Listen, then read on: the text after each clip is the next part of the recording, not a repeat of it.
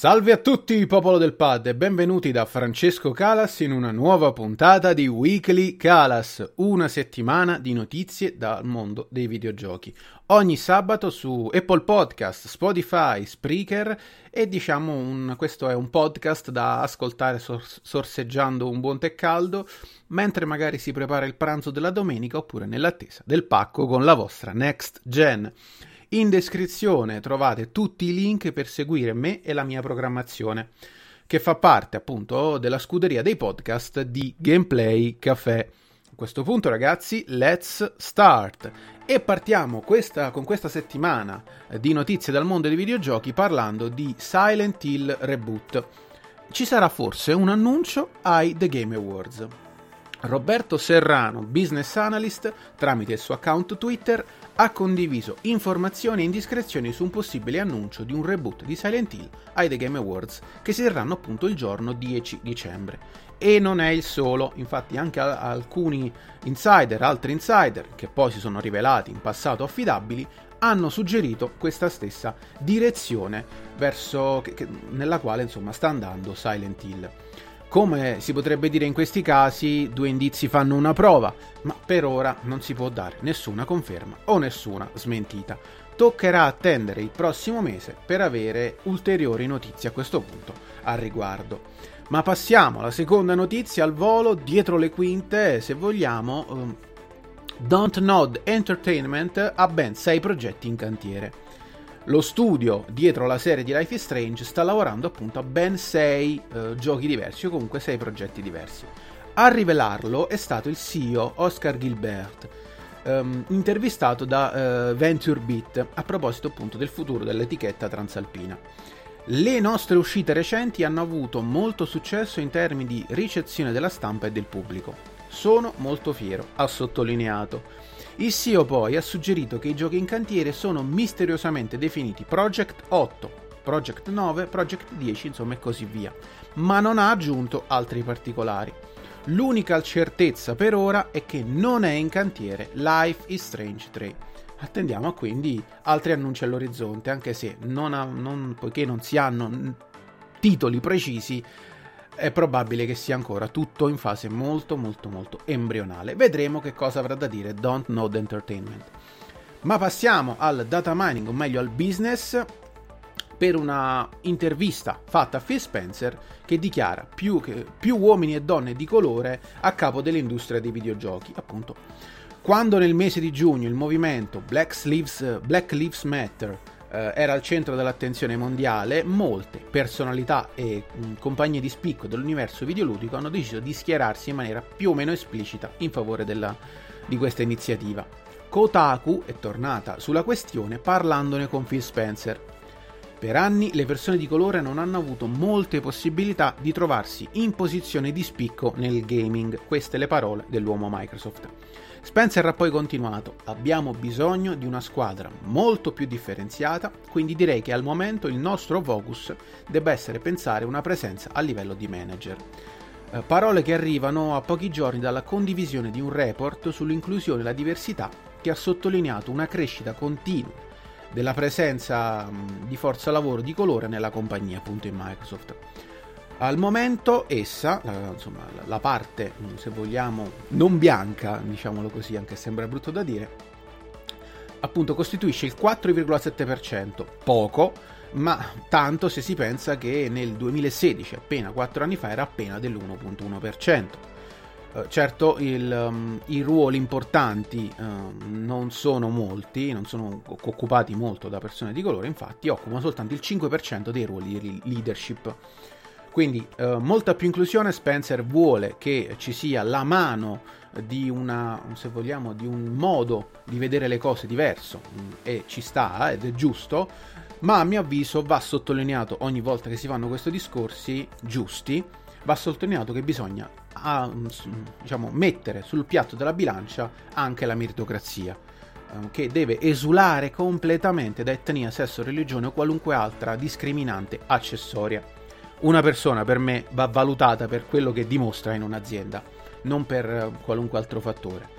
Se l'azienda dimostra che ci sono le potenzialità e dimostra, come in questo caso Microsoft vuole dimostrare, che c'è bisogno di um, un altro punto di vista o comunque un punto di vista uh, dettato se vogliamo dal, dalle situazioni attuali è giusto, è giusto che sia così, per me correttissimo, al netto della meritocrazia che non deve mai mai mancare. Ma andiamo sulla notizia in primo piano PlayStation 5, le ultime notizie appunto tra cavi HDMI, risoluzione e scorte esaurite. Mancano pochi giorni all'uscita delle nuove console e Microsoft e, P- e PlayStation si danno battaglia a suon di numeri, a suon di feature e anche di disponibilità, oserei dire. Per la console Sony c'è stata molta, molta carne al fuoco, molte diatribe, molte discussioni. Si è parlato dell'assenza del cavo HDMI 2.1 all'interno della confezione, poi smentita da Sony stessa Accanto a questo c'è stata la notizia mm, che rispetto a Xbox Series X PlayStation 5 non supporterà la risoluzione 1440 nativa ma sarà upscalata. A complicare un po' insomma, la vita di tutti i giocatori in attesa di PlayStation 5 c'è l'impossibilità di acquistare la console in negozio a causa del Covid. Solo distribuzione online, quindi prenotazioni online e distribuzioni online e le scorte sembrano, bisogna dirlo, molto molto limitate, al punto che finiscono in un lampo. Caso lampante eh, sono quelle di Media World in Italia di poche, pochi giorni fa, che appunto insomma, la, catena di distribuzione ha, ha, messo a disposizione nuove eh, console eh, Sony che sono praticamente andate servite in un lampo. Anche la disponibilità di Xbox Series X risulta al di sotto della richiesta, stando a quanto afferma Phil Spencer.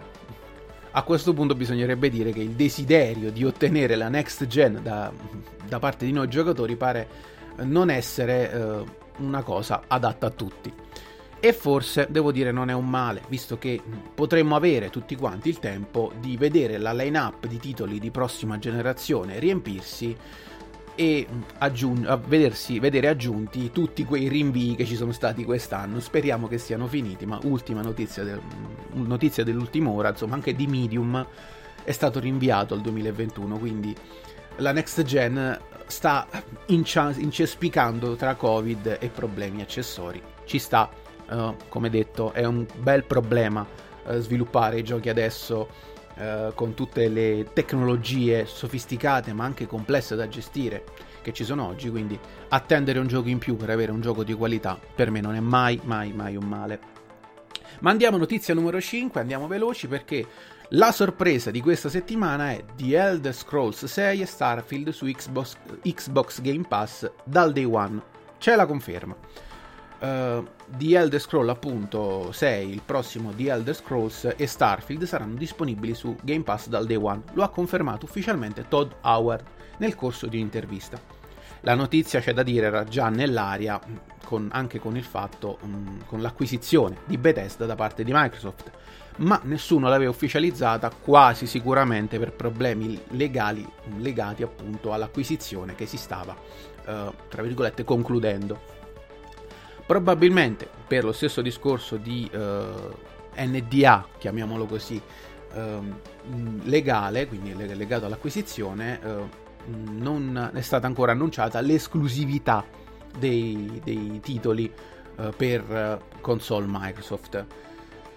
Però è difficile pensare che la casa di Redmond abbia fatto un investimento così grande per poi proporre il gioco su altre piattaforme. È vero che Microsoft ha dimostrato di essere aperta alle collaborazioni, vedi quella con Nintendo con, tramite il, il passaggio di, di titoli su Switch, ma avvantaggiare subito una diretta concorrente con altri titoli potrebbe non essere una mossa intelligente. Quasi sicuramente o molto probabilmente in questi casi per titoli grandi come The Elder Scrolls e Starfield potrebbe esserci l'esclusiva temporale di uno, due anni per poi uh, spostarsi su altre piattaforme e quindi avere anche quel vantaggio lì. Ad ogni modo, Howard ha voluto subito raffreddare vari entusiasmi, ricordando che ci vorrà ancora un po' di tempo perché Starfield faccia il suo debutto nei negozi e che il The Elder Scrolls 6 arriverà soltanto dopo, quindi next gen ancora on the go, a di là da venire.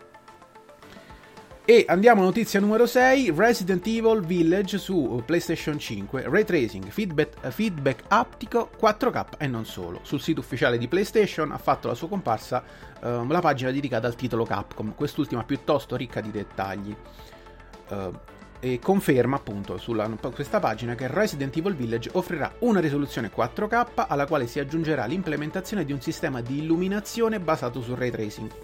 L'SSD permetterà caricamenti veloci e il team di sviluppo ha dichiarato che il DualSense avrà tanto tanto tanto tanto peso nell'esperienza di gioco. Il feedback, feedback aptico, che non riuscirò mai a dire, simulare l'effetto dei colpi sparati con le armi da fuoco, mentre i trigger adattivi dovrebbero restituire la sensazione del peso dell'arma e della pressione del grilletto. Infine ci sarà anche la tecnologia Tempest 3D Audio, con la colonna sonora e l'audio game studiati per avvolgere il giocatore. Feature disponibile ovviamente soltanto con gli headset compatibili con questa tecnologia. Ultima notizia prima del nostro classico appuntamento con l'almanacco con l'HD oggi, save the date per Gran Turismo 7 che potrebbe arrivare su PlayStation 5 nei primi mesi del 2021. Uh, ehm, Gran Turismo 7 è stato rivelato lo scorso mese di giugno e arriverà su PlayStation 5. Fin qui tutto nella norma. Tuttavia non è chiaro quando sarà disponibile all'acquisto, ma a quanto pare sembrerebbe che ci sia un indizio. Come riportato da GT Planet, un recente annuncio su YouTube di Sony potrebbe aver svelato la finestra di lancio del racing game. Aguzzando la vista è possibile scorgere una riga di testo scritta in francese che tradotta starebbe a significare che il lancio del gioco è previsto nella prima metà del 2021. Non c'è niente di stabilito, niente di certo, ma non sarebbe la prima volta che Sony si lascia scappare involontariamente qualche informazione. Vedremo, vedremo in futuro.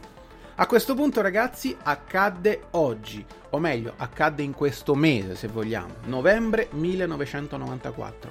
Game Game Zero Magazine è la prima rivista a provare la strada dell'online. Ce lo siamo chiesto tutti, quando la stampa specializzata di settore è passata dalle edicole all'online, quindi quando i videogiochi si potevano leggere in rete. Il dibattito è aperto, ma stando ad alcune dichiarazioni il primo passaggio è avvenuto proprio nel novembre del 1994, quando la rivista americana Game Zero Magazine fece i primi esperimenti rudimentali di proporre i suoi contenuti online. La stessa rivista dichiara di aver avviato i lavori proprio nel novembre di quell'anno, per poi dare annuncio ufficiale ad aprile del 1995. Il dibattito però è aperto perché c'è un'altra pubblicazione, Intelligent Gamer Online, IG Online, abbreviato, che ha debuttato con il suo sito web proprio nell'aprile del 1995, quindi in contemporanea con l'annuncio ufficiale di Game Zero Magazine. Uh, e appunto in, quella, in, quel mese di aprile 1995 iniziò ad, con aggiornamenti regolari sul suo sito su base giornaliera, nonostante la sua rivista fosse a base bisettimanale. Intelligent Gamer in realtà pubblicava già da prima sul web, essendo originariamente basato su una pubblicazione scaricabile online. Quindi con diciamo, controversie eh, da una parte e dall'altra, non abbiamo dati certi su questo. La, insomma, a parte questo discorso, se vogliamo dare a Game Zero Magazine il premio per la prima rivista mm, che parlava di videogiochi ad essere arrivata su internet, aggiungiamo dicendo che i suoi contenuti ehm, insomma, venne, vennero pubblicati fino a uh, fine anno di, del 1996, quindi appena uh, poco più di due anni. Uh, l'anno appunto, in quell'anno appunto cessò le attività. Il sito tuttavia è ancora disponibile, se lo trovate insomma nei link come sempre in descrizione, e viene conservato come archivio storico di questa rivista. Quindi non c'è che dire ragazzi, la prima volta che abbiamo avuto la possibilità come esseri umani di leggere una notizia di videogiochi online, forse, forse ce la, la dobbiamo a Game Zero Magazine o forse a Intelligent Gamer Online.